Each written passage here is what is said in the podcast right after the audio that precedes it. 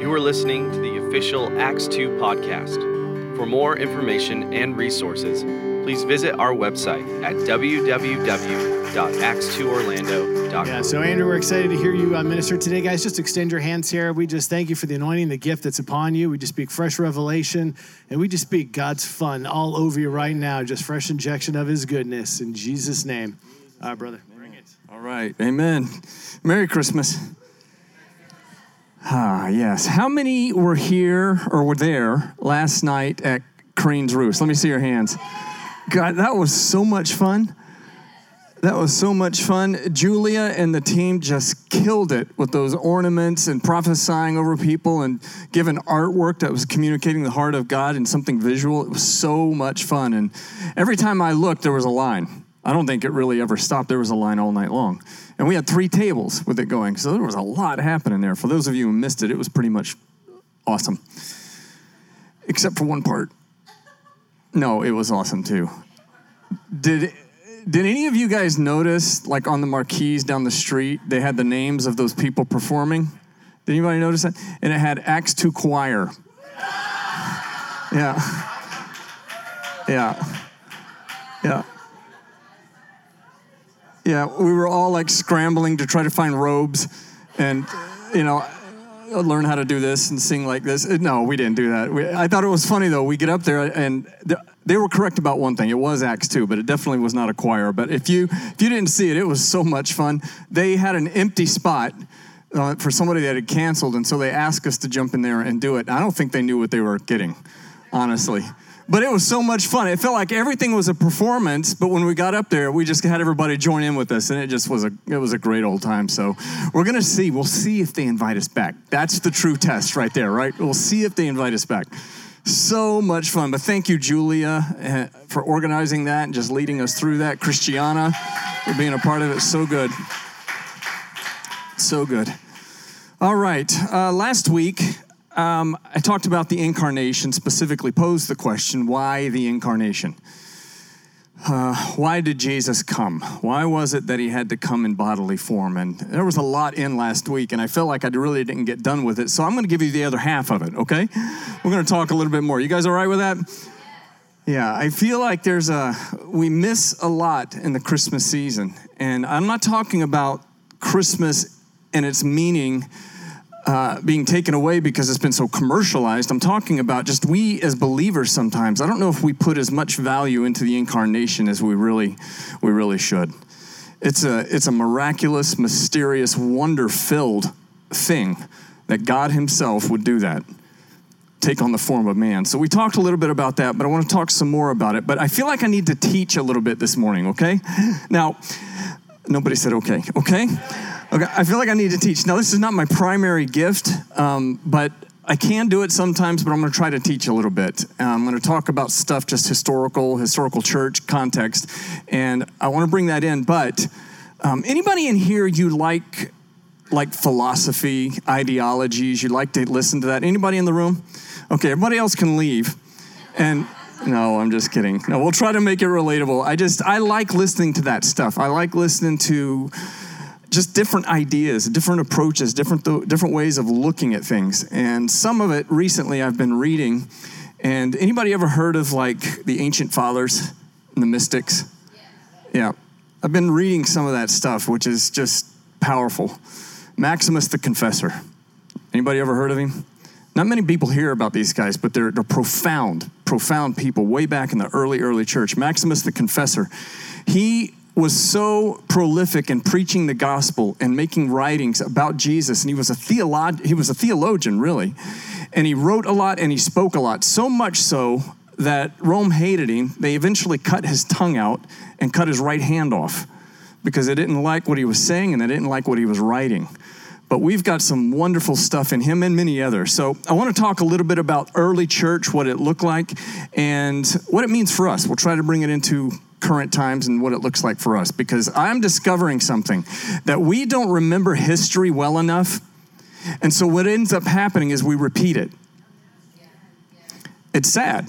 It's sad, but there's a lot of things that happened in history that if we could just take note of them and see what happened and choices that were made, ideas that came out, ideas have consequences, right?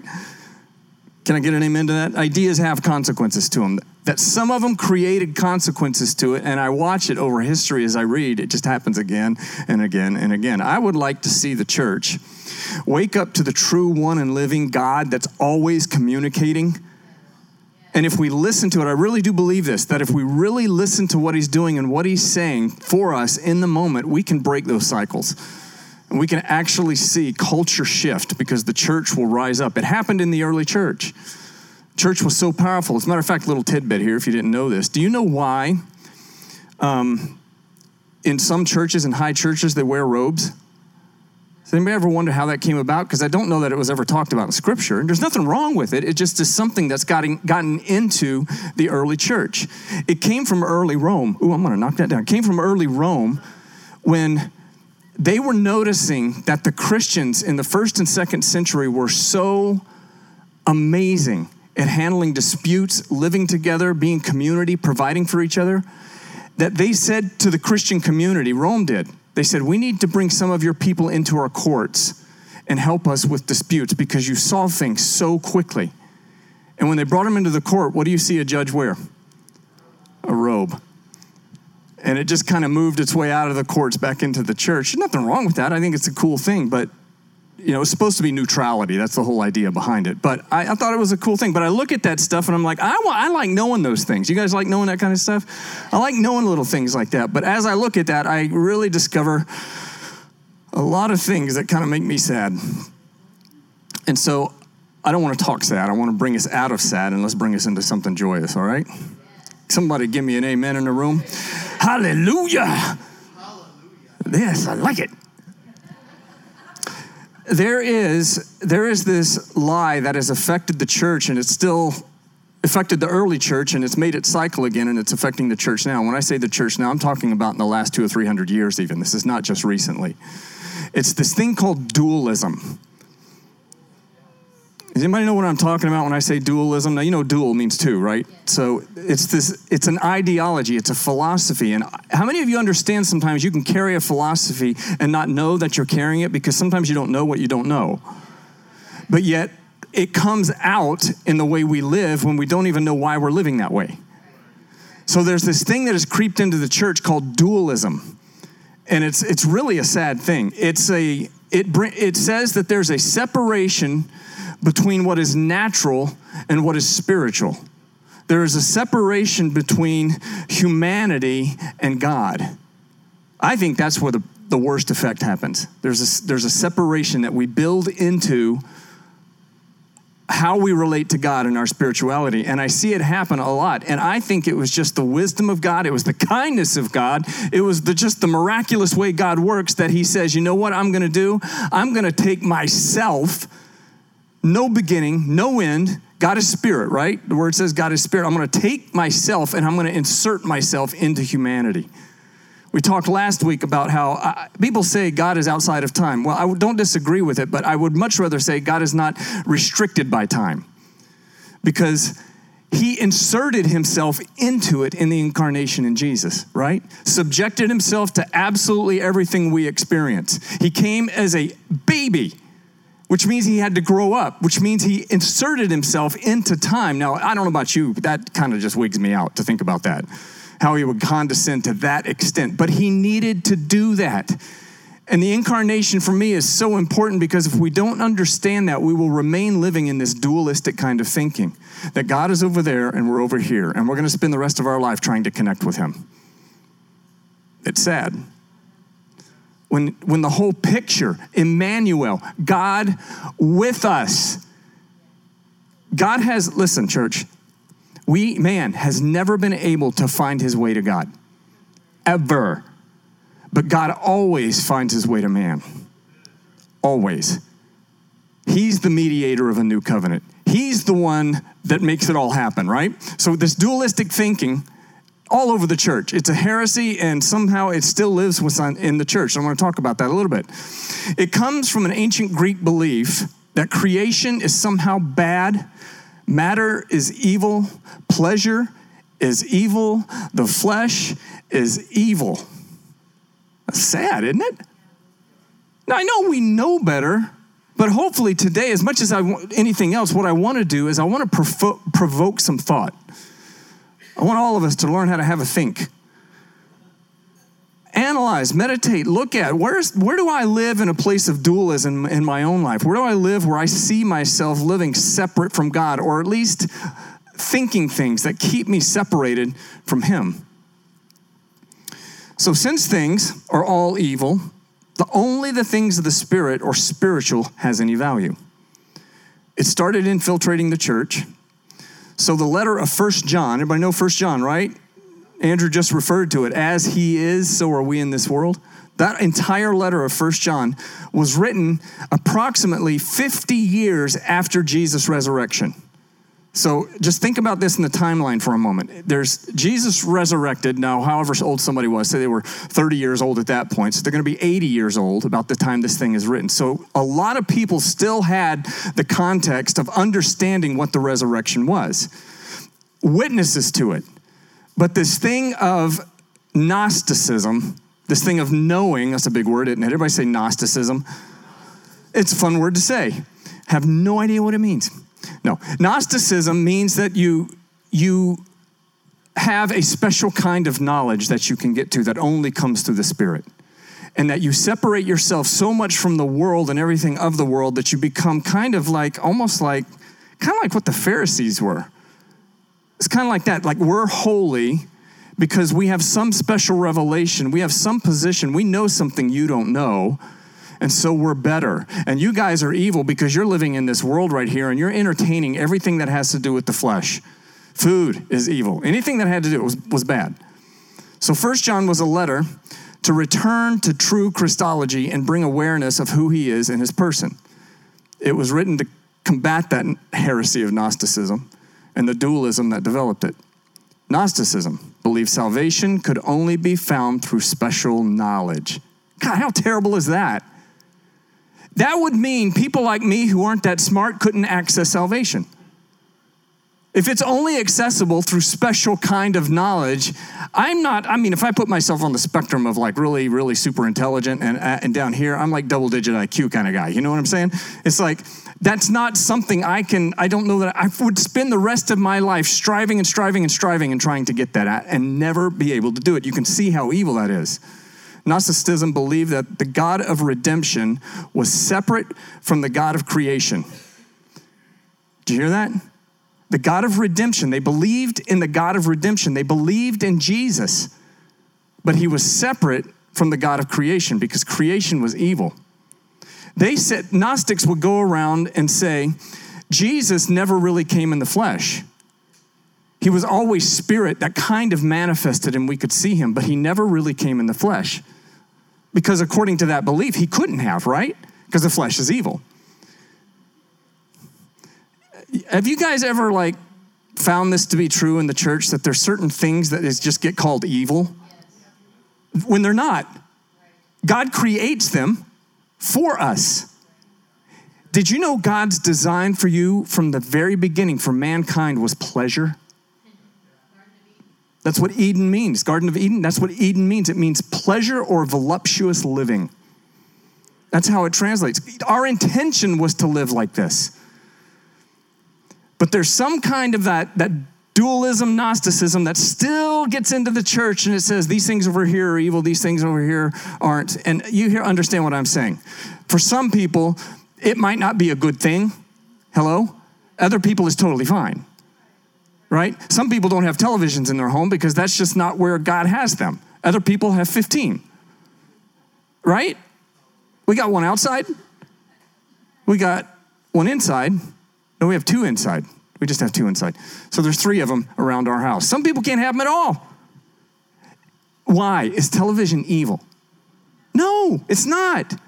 But things get put into categories like that. I know we would never do that in here, but things get put into categories like that that that is evil, this isn't. I feel like that's so sad because if we live in that kind of dualistic nature, we miss out on two things. We miss out on the beautiful creation of God, that we were created to enjoy these things. Where do you think the tech people got the idea of television? God. Where do you think surgeons get their wisdom and their capability? God. Let me give you an example of what dualism does in the church when it comes to healing. You ready? Here's dualistic thinking. Well, you just got to pray to be healed. We're going to pray and we're going to believe that you're healed. Yes, this is true. We do this all the time. All the time. Andrew was doing it this morning. We do it all the time. We believe that this is what Jesus has purchased for us absolute, perfect, all encompassing salvation and healing that goes along with it. Now, in the church, we would say that, yeah, I believe in healing. But here's a dualistic thing. Well, if you go to a doctor, you don't have any faith. Is this making sense? This is where that dualistic thinking comes in. And I, I talk to people like that, and I'm like, man, how don't ever put that on somebody. All you did was put them in a place where they feel like they have to strive harder and harder and harder to get to something that was given to them for free. And where did the doctor get his wisdom? It's the grace of God. This is the beauty, the miraculous working of God in the planet that He gives Himself in different forms and fashions, different aspects of Himself to humanity so I can enjoy it. How many in here are music fans?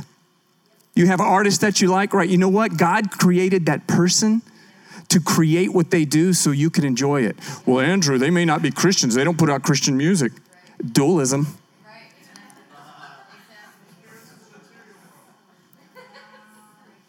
Is this connecting so far? Dualism.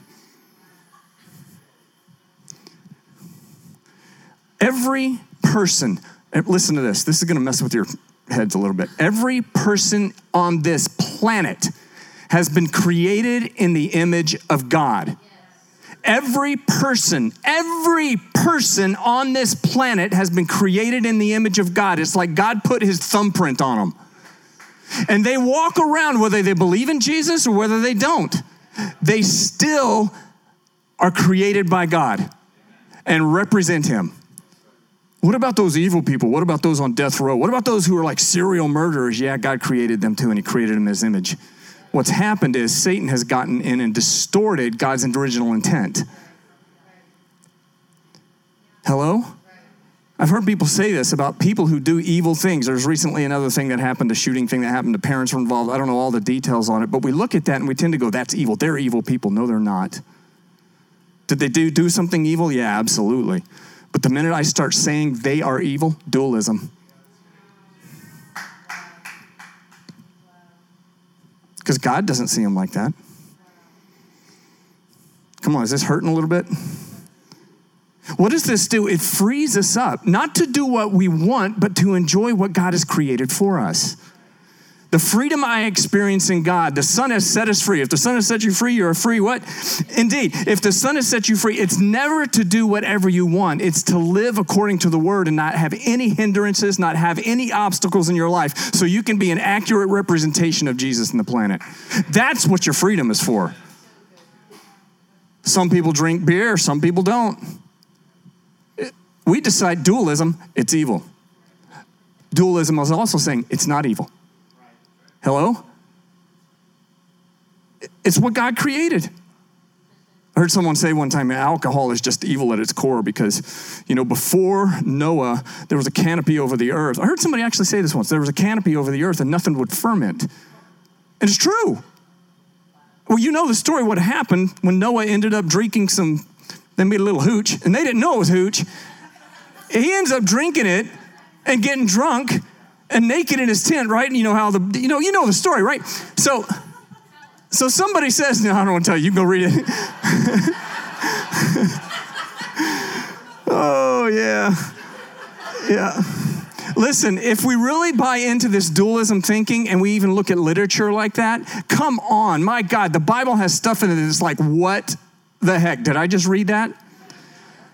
Did I just read that description about Egyptians and certain part of anatomy about them that's like, yes, it's in there. You hear what I'm saying, right? But we tend to look at things like that and go, well, that's evil over there. Well, I don't know. It may be a subject that's not really healthy. That could be true. But I still cannot throw it out. I still have to look at it and go, all of creation, everything that has been made, still has God's thumbprint on it. It just gets hijacked it gets hijacked. Deception comes in and it starts being used for something that is not right, something that is not productive. Let me put it that way. All right, I've said enough about that. I'm going to keep moving here. So, First John, you still with me? Hello. First John, he writes this and he starts off because remember, you're dealing with these Gnostics. You're dealing with people who say Jesus didn't really he didn't really come in the flesh. So he starts by I mean, he just right out of the gate. That which was from the beginning, which we have heard, which we have seen with our eyes, which we have looked upon, and our hands have handled concerning the word of life. The life was manifested. I had to look up that word manifest. I mean, I know what it means, but I wasn't sure. There might be a different definition, and it said this clearly seen and perceived by the senses. It's not just eyes, it's smell, it's touch, it's hearing. Come on. We're talking about God as a human. And he has to bring it right back to him out of the gate. And we have seen and bear witness and declare to you that eternal life, which was with the Father and was manifested to us, that which we have seen and heard, we declare to you that you also may have fellowship with us. And truly, our fellowship is with the Father and with the Son, Jesus Christ. And these things we write to you that your joy may be full. You know what that tells me? This Gnosticism, dualism ideology that creeped into the church made people very sad because he's having to counter it with this and he's saying, I'm saying this so that your joy might be full. Can you imagine living in that Gnostic realm where everything on the planet is evil? Come on. How sad is that? All of God's creation, you miss out on it because you categorize it live in this dualist, dualistic nature. Dualism has influenced our current day Christianity more than we think. I've talked about that a little bit already. It has created, listen, it has created an us and them, insiders and outsiders, wicked and righteous. And this stuff still gets into the church. Now, don't get me wrong. I, I sometimes am around people or something will happen and I will experience something from somebody that is not necessarily like kind. Right? Anybody else? You drive a lot on the highway, right? Right? Some people just going out of their ever loving mind. People that like, I'll be sitting at, or I'll be driving down a road and you see somebody sitting at a, a red light where they want to turn right onto the road the same direction I'm going because that's legal, right? Come to a full stop and then you can make a right turn. And they dart out in front of you.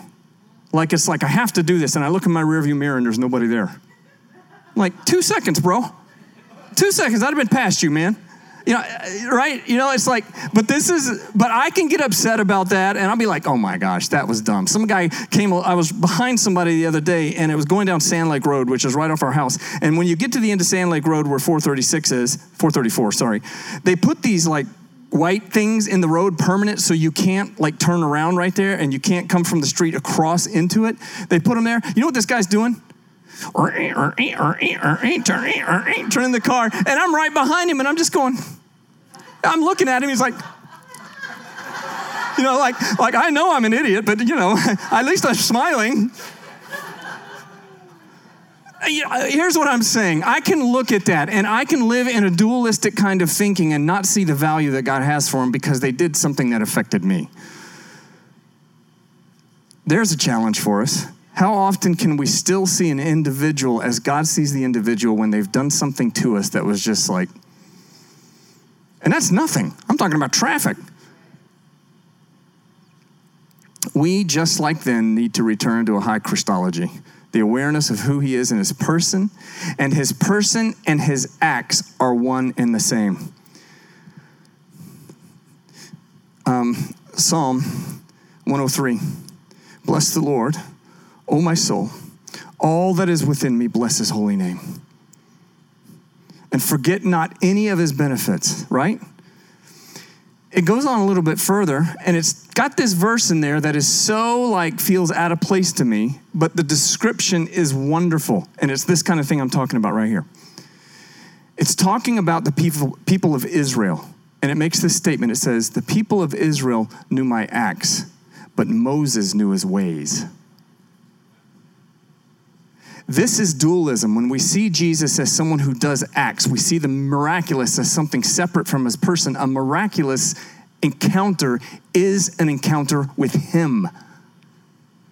There's no separation because Israel knew his acts, Moses knew his ways. Moses really understand how to, how to commune with God because they just they knew it was God, but all they saw was the acts.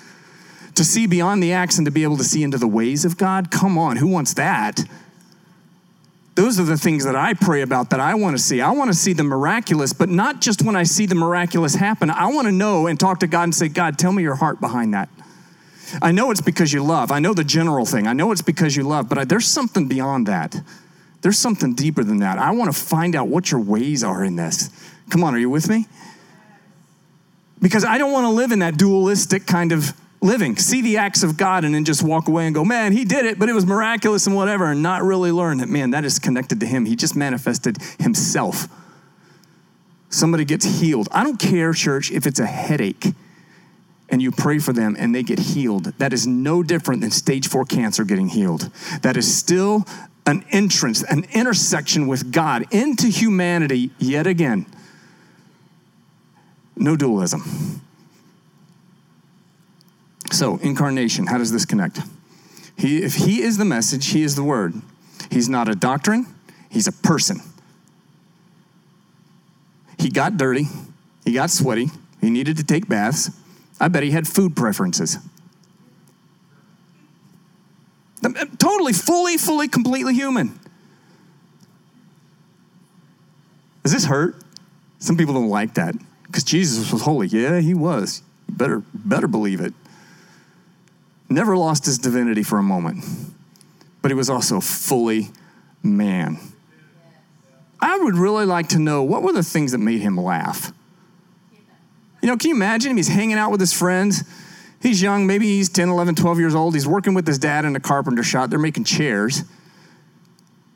And his dad has to, like, you know, like, I don't know, you want to go play? Go play. He goes out there and he plays. He's hanging out with his friends. What are they doing?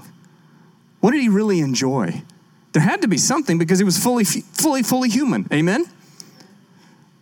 John 1, 1 through 3. We know this one. In the beginning, the living expression, this is Passion Translation. In the beginning, the living expression. And I had to look up the note on this because if you ever read um, the Passion Translation, Brian Simmons is like the chief editor in this, and he's drawing from Greek language, Hebraic language. He's drawing also from the Aramaic because Jesus most likely would have spoken Aramaic. So he's drawing from that. So he takes these things and he kind of melds them together. And this was the expression, or living expression is what they came up with. How many of you guys know in New King James what it says? In the beginning was the the word, right? I like this. I like that. That's accurate. But the living expression, the highest principle of cosmic order. The Greeks, the Romans, the Jews all had this in common that what was important, the word, the word, not, they didn't think Jesus, they thought the word, the, the highest principle of cosmic order, and here he, he comes and he enters into it. In the beginning, the living expression was already there, and the living expression was with God, yet fully God. They were, that sounds weird, doesn't it? He was with God, yet fully God. That doesn't demean him and think that he's less than. Uh, can I? Oh man, I feel a bunny path. Do not ever, ever let somebody tell you that there's a hierarchy in the Trinity. That somehow God is more holy than Jesus because Jesus came to this earth and Jesus took on sin. So it's, it, it, it reduced him. Nope. Nope. There's no argument. There's no hierarchy. God is Jesus. Jesus is God. God is Holy Spirit. Spirit is Jesus. Jesus is Holy Spirit. Holy Spirit is God different expression. He is God. So when he's writing this, this is what he's coming to. He's saying that. He was with God, yet fully God. With God intimates that you're like kind of close, right? Standing next to each other. He's like, oh, he was with God. No, he was God. They were together face to face. You know what's interesting?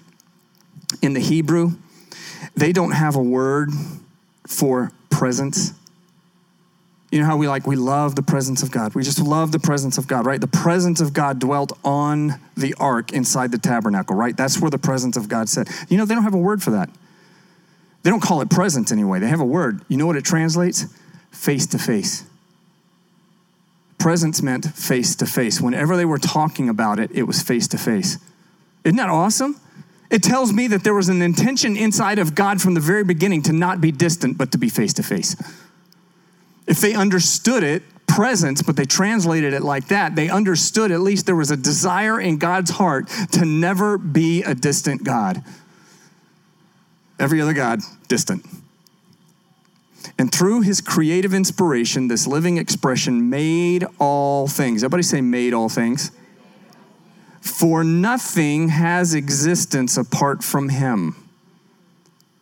That blows dualism out of the water.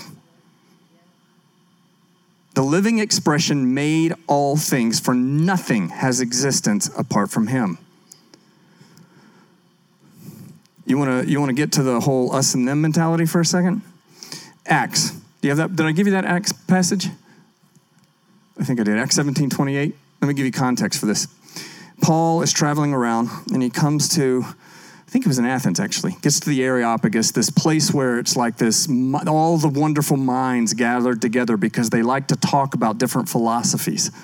They gathered in a place close to where their temples were, a lot of their idols existed. And here's Paul, he's walking around in the midst of this and he's looking at it, and he sees an idol with the inscription that says, To the unknown God.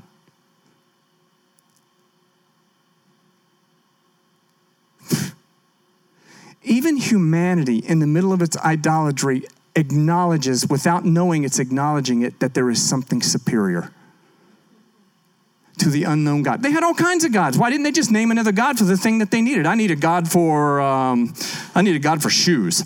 I need a God for, I don't know, hats. I need a God. You know, that's what a lot of them did, especially the Greeks. They created a God for each thing that they needed. Wait, get into Hinduism. You talk about creating gods. Oh my gosh. I don't even think there's a, they can count them at this point. There's so many of them. So he's walking around, if you can just get this for a moment, he's walking around in an area where all the like philosophers would be. They would meet. This is where high ideals, it's like a think tank, if you would. This is where they would gather. This is what they would talk about. He sees this idol, it says, to the unknown God.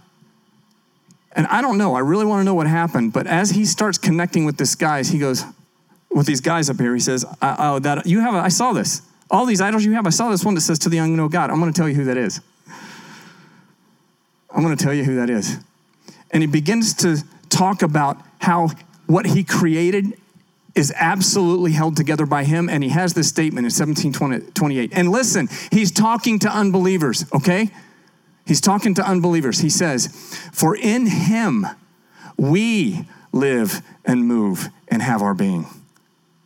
Dualism will read a passage like that and say, oh, well, they're unbelievers. We're the believers. He's talking about the ones who believe. Wrong.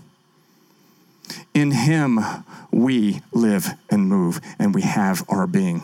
Are you seeing this? Are you catching this? It's real easy to take passages just like this one right here with dualism, with the dualistic thinking, and make compartments of, well, the believers belong here and the unbelievers belong here. That is so sad. There are unbelievers and there are believers. I'm not saying that doesn't exist. And there is ramifications for unbelief. Condemnation. John 3 says that. He who does not believe is condemned already, right? There is ramifications for unbelief, unbelief, but it doesn't make them something else. He says, in him we live and we move and we have our being. I'm trying to describe to you this invisible God, this God that you can't see I'm trying to describe to you who he is. I mean, what I'm telling you is the very fact that you're breathing, the very fact that you're looking, seeing, hearing, all of that exists because of this God I'm telling you about right here. I would say that's a pretty superior God, wouldn't you? Colossians 1:15. It gets worse. He is the image of the invisible God, the firstborn over all creation. Everybody say firstborn over all creation. Do you remember what we talked about last week? Jesus or Nicodemus coming, who was a religious leader, came to Jesus at night because he was scared. He was afraid of whatever his friends might say that he was talking to Jesus. He comes to him, and Jesus is talk to him, talking to him, and almost like he's talking to him in riddles. And he says, Unless someone be born again, they cannot enter the kingdom of heaven. And we know that born again is not the best translation. It literally is born what? From above. That is the translation. That's literally what it says. Not born again, it says born from above. And we talked about Mary, Holy Spirit coming. It says, Holy Spirit will come and he will what? Hover over you. Supernaturally, she gets pregnant by the Holy Spirit, right? He came from above. He says it right here again. These are things we miss, we gloss over a lot. All things were created through him. No, wait, back up. He is the image of the invisible God. The what? Firstborn. Well, what about Adam? Well, Adam wasn't born, right? And Adam didn't come from above, he was made from dirt.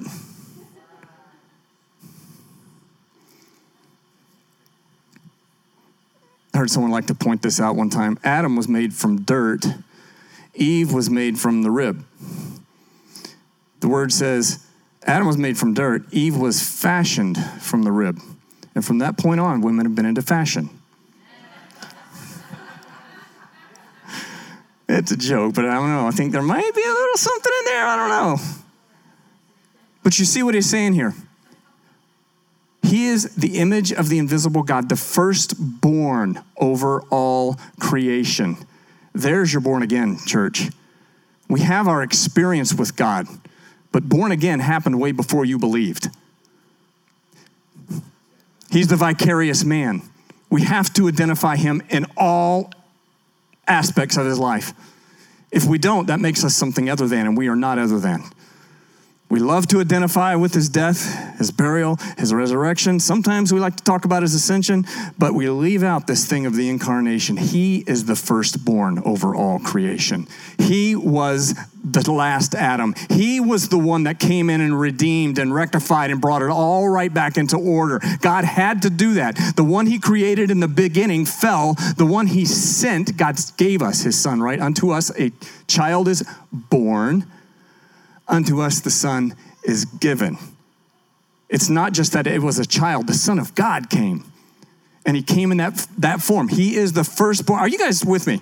He is the firstborn over all creation. For by him all things were created that are in heaven and that are on earth, visible and invisible, whether thrones or dominions or principalities or powers. All things were created through him and for him. And he is before all things, and in, him all things consist. Uh, it's kind of comprehensive. When I read that, that's pretty, pretty com- comprehensive there. Can I just throw something in here? Sure, Andrew. When people start talking about thrones and dominions and principalities and powers, this is our charismatic world that we live in. It's more like voodoo than it is Christianity. People will, I've heard people do this. They'll be driving, I saw a principality hovering over that building in downtown Orlando. And they get kind of freaked out about it. And they're like, we need to pray against that principality. I'm like, dude, I know the head of all principalities, so I'm not too worried about that one. If God showed you something, it's for you to release it, not sit there and battle with it.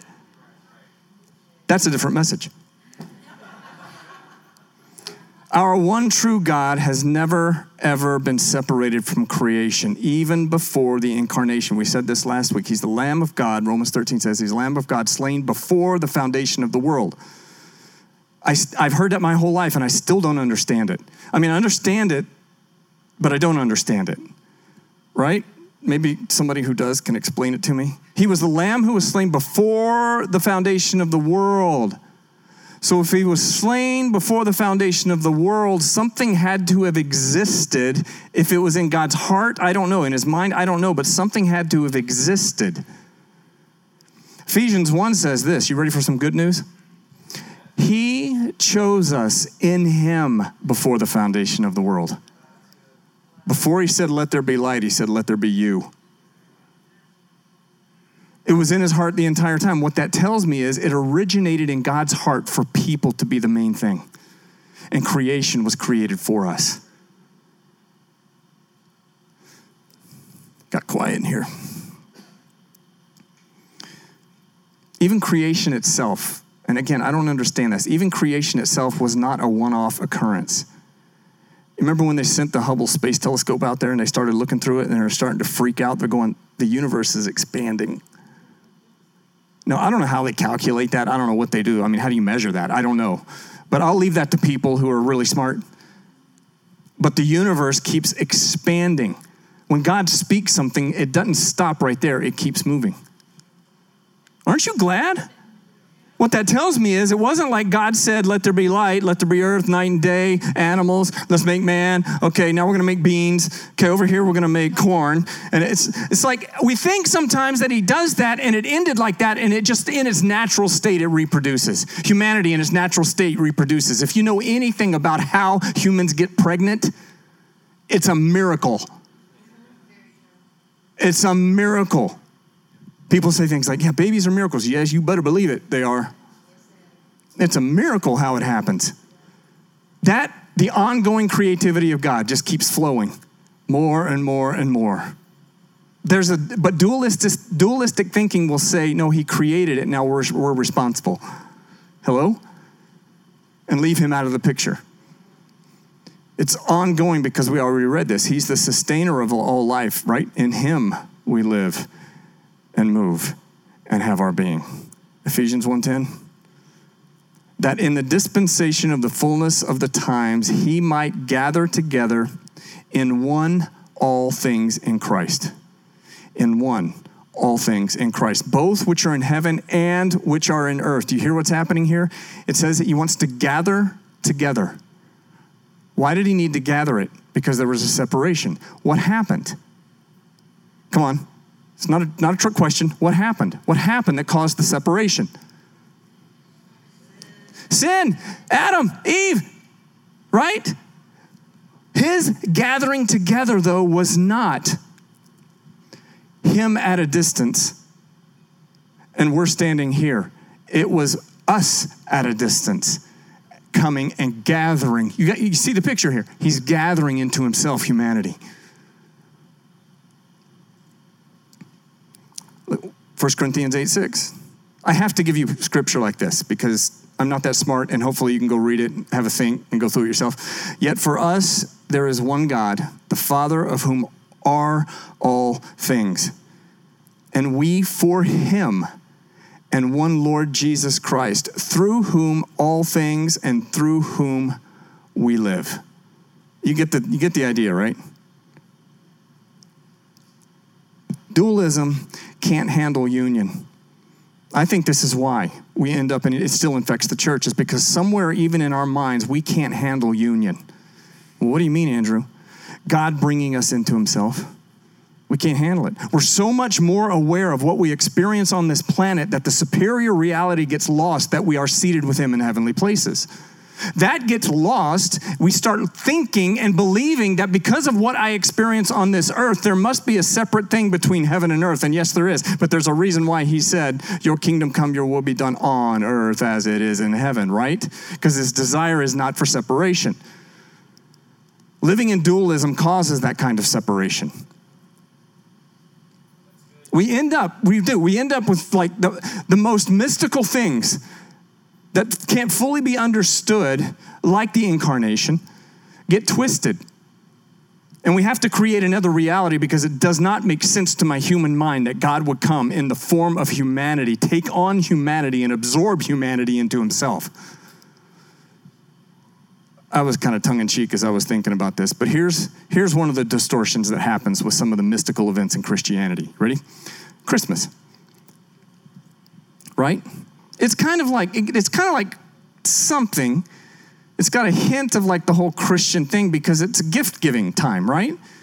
And god gave his son. So there's that gifting but it's, it's there but it gets twisted just a little bit. We have christmas the incarnation of god. It becomes a story about a jolly fat overeater who thinks he's God, obsessed with good and bad behavior, and has to make a list and then check it twice because he can't remember anything. It's no longer God, it's no longer Jesus, it's a guy in a red suit. Why do we do things like that? We can't handle union. We have to create something that makes sense to our own finite understanding instead of, listen, church, living in the mystery. Living in the mystery till something happens inside where you might get a glimpse of it, a piece of it, but something happens inside. But when it hits you, it's so strong, it's so powerful, it never leaves. This is why I'm enamored with this whole thing of the incarnation. I'm like, I need to know more about this. I've understood some things and I'm like blown away by it, but man, I can't leave this alone. The mystery, the depth of it, what's involved in it, what it would mean if I fully believed it. I believe Jesus came as a man, but if I really believed that he took on humanity, if he took on all of us and brought us into him. Here's another one the resurrection. We all love the resurrection, right? The conqueror of death, hell, and the grave, becomes a story about the spring equinox, Ishtar, a man made god who is obsessed with fertility, expressed herself in bunny rabbits and procreation, deceiving people into believing that she creates life, but in the end, the one created in the minds of it is the one who was created in the minds of those created by God, therefore doesn't even exist. Can I say that again? This is what we this is what we do. This is what dualism does the conqueror of death, hell, and the grave, Jesus himself becomes a story about the spring equinox. Ishtar, you guys know that's where we get the word Easter. I don't know if you guys knew that. Easter is a form of that word Ishtar, goddess of fertility.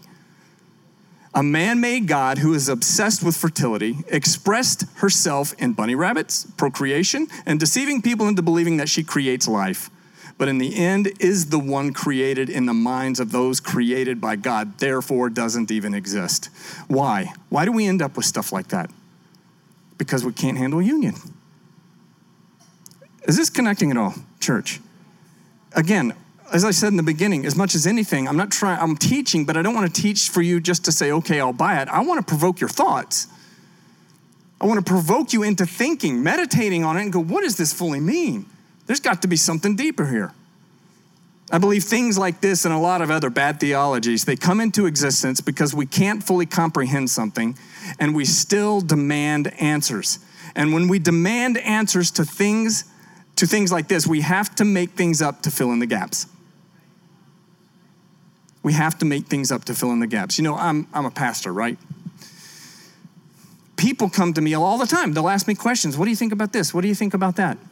There is something that has happened. I thank God, I feel like I'm totally free of this thing because I have no problem saying, I don't know.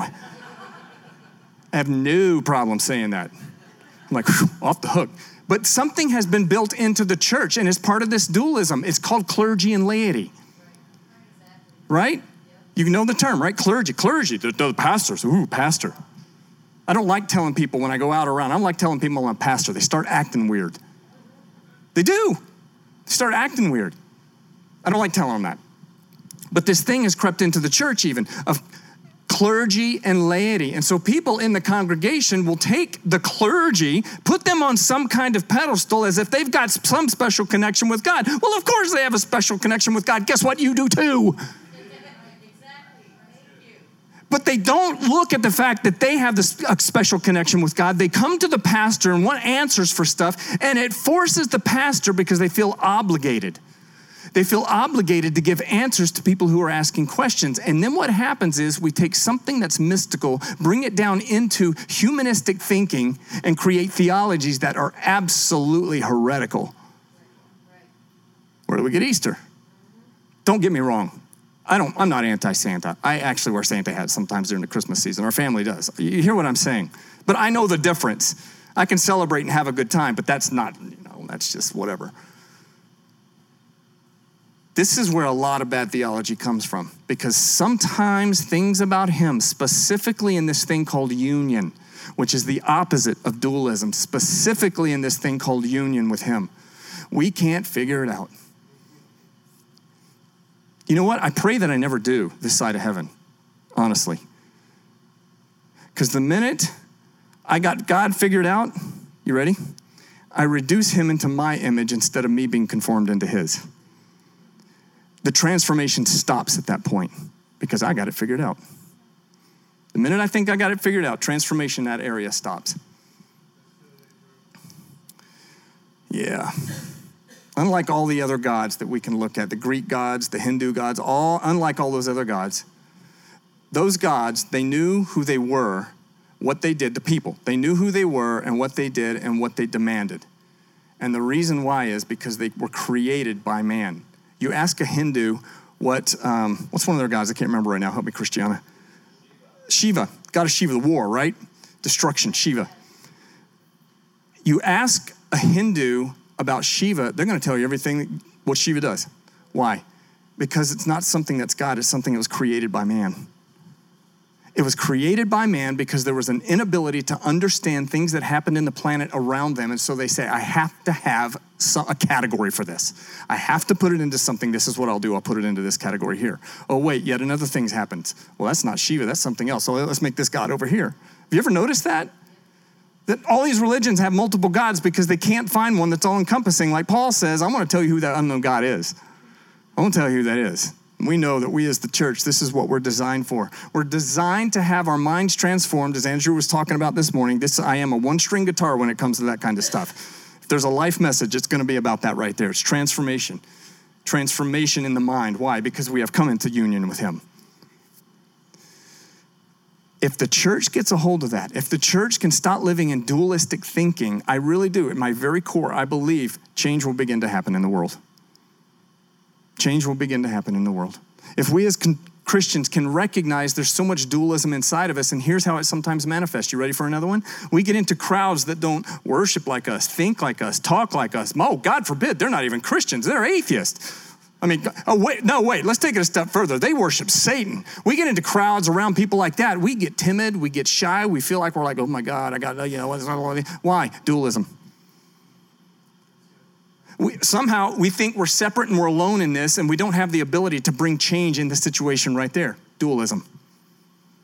Because we see ourselves separate from God. And we say things like, well, I need to go get in prayer.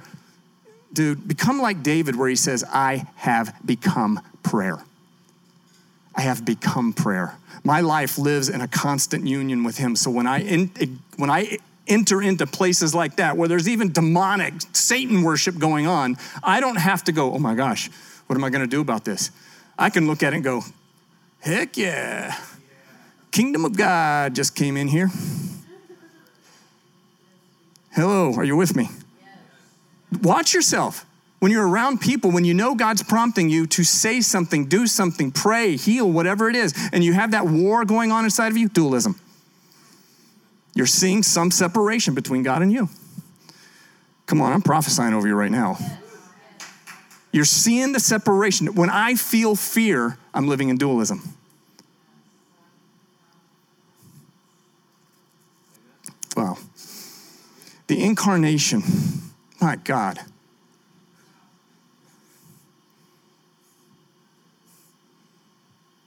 God, what can you do with that? we celebrate it and it's fun and it's easy and it's like this just sweet time that we have. And we do our Christmas Eve service, which we do, and it's wonderful. And maybe because it's wrapped around a baby, I don't know. I, it's, I, I don't, and the sweetness and the innocence of that, I don't know. But the fact that that baby was a representation of all humanity, unbelievable. No other God. Talk to anybody you want, believes anything else other than Christianity. No other God does something like that. It's two things they can't do they can't enter into it with humanity, and they can't raise from the dead. Unstoppable. Everybody stand up here. I'm just going to pray for us here. Wow.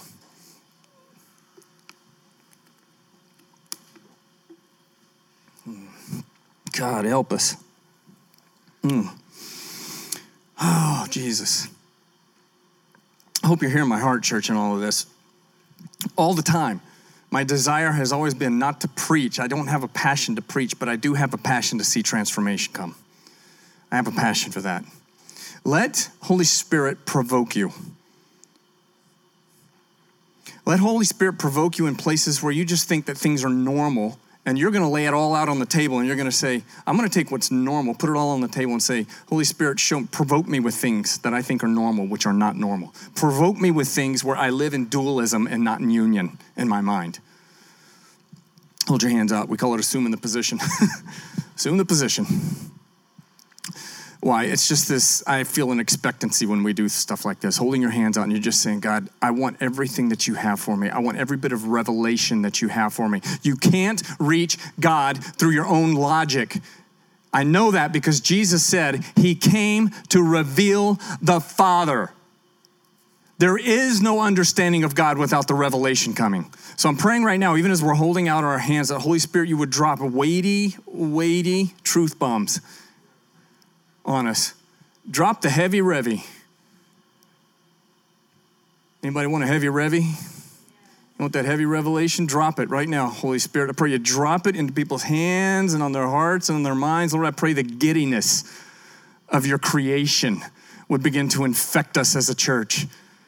And just as John wrote, we would hear about union, we would hear about connection so that our joy might be made full to become a joyous people. Anybody want more joy? That's right. Do you know something? I'm done praying. You know something? In the world, who does that? In the world, you have to do things in order to get joy to happen. As a believer, you rejoice and then things good begin to happen. Hello? Why? I have the creator of the universe living inside of me, and part of that is Holy Spirit living inside of me, and how he manifests himself is called fruit. And part of this fruit is joy. If I wait for joy to happen, dualism. Somebody do something in order to make me happy. Abraham Lincoln once said, People are just about as happy as they make up their mind to be. It's true. I don't know if he thought that concerning scripture and the Bible and Christianity. I don't know, but it's true. You're just about as happy as you make your mind up to be. Father, get us. Just get us with a whole revelation of incarnation, the truth of Jesus, the centerpiece of all creation, Jesus Himself, being made manifest in this earth. Lord, we choose to celebrate it this year with a deeper, deeper connection. That when you were born, you took me with you. That when you died, you took me with you. When you were raised from the dead, you took me with you. And when you ascended to heaven, you took me with you.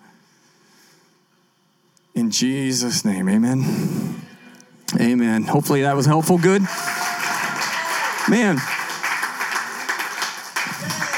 I have about two more pages of notes, but I'll save you. I just, I believe, oh man, we can have so much fun this Christmas. We can have so much fun, so much joy just invading us if we just come back to this. So Amen, amen, amen. All right, uh, Jay, we'll have some prayer teams down here. If you guys need prayer for anything, we always, always, always want to tell people about this. If you don't know who Jesus is, but something's going on in your mind right now because you're hearing about it, these are the people to talk to you right here. If you need healing in your body, if you need somebody just to pray for you over something else, these are the people right here. They are hardcore set and believing with you and for you for whatever it is that you need. Amen? All right, we'll see you next week.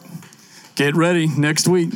That's all I'm saying. Thank you for listening to the Acts 2 podcast. Love God, love people, and live life.